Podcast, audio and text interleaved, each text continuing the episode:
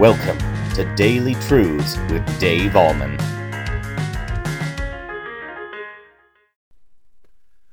Hi, everybody. I want to talk straightforwardly about this horrible thing called jealousy. when somebody does well in life, are you happy for them? Do you rejoice with them? Do you look at them and say, I am happy for you and this is wonderful what God has blessed you with? Or do you say something like this? Must be nice. Or how come that never happens to me? I remember uh, years ago when we moved into our house in Arvada and someone who's fairly close to me came to our house and they walked in they looked around now i want to tell you the house that we lived in in arvada was not the taj mahal it was a simple three bedroom house nothing fancy nothing elaborate but anyway this guy walked into our house looked around for a minute or two and looked at me and he said must be nice isn't it amazing what jealousy does to us now, we've been studying the book of Matthew, chapter 2, we're in. And uh, yesterday we talked about uh, the incredible star and the wise men and all of that. We picked that up again.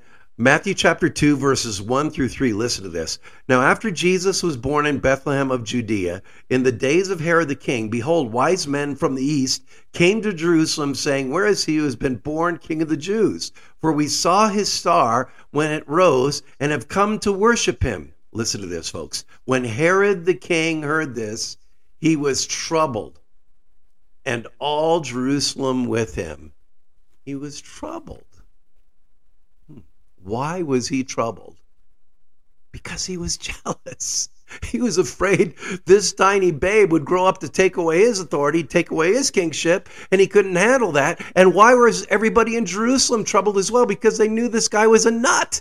They knew that he had put to death family members. They knew that he was capable of some really heinous things. And maybe if these Jews rallied around this new king, the king of the Jews, maybe Herod would put them to death as well. And obviously, he did that later in Bethlehem when he was threatened by Jesus taking his throne. So here's the deal jealousy does some horrible things to us. Listen to what the book of Proverbs says Proverbs 27, verse 4.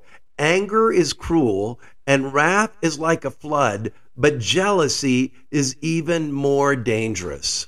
Hmm, wow. What does jealousy do to us primarily? Well, first of all, it makes us unthankful.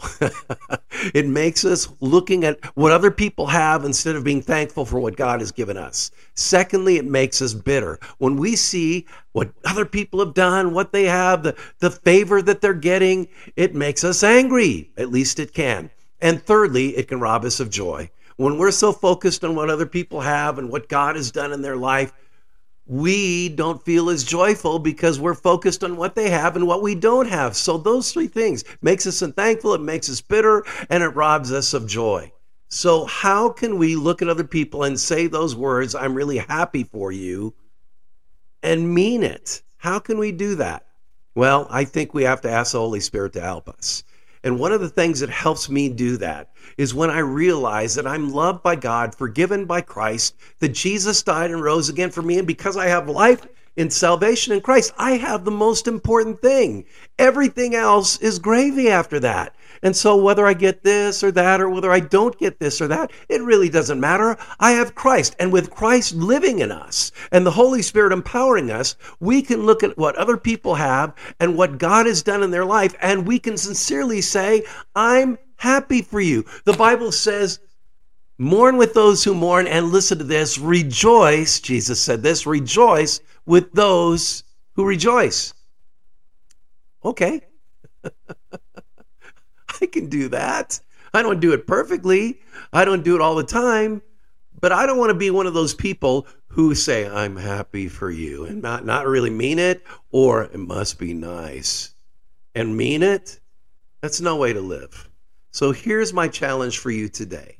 When you look at what other people have and what God has done in their life, by the power of the Holy Spirit, focusing on what you have in Christ, may this, this fruit of the spirit of joy and peace and patience and love just permeate your soul and spill out in what you say so that there's a smile on your face and you look at what God has done in their life and you say, I'm happy for you. St. Paul said it best when he said, Put to death fits of rage and jealousy. How do we put it to death?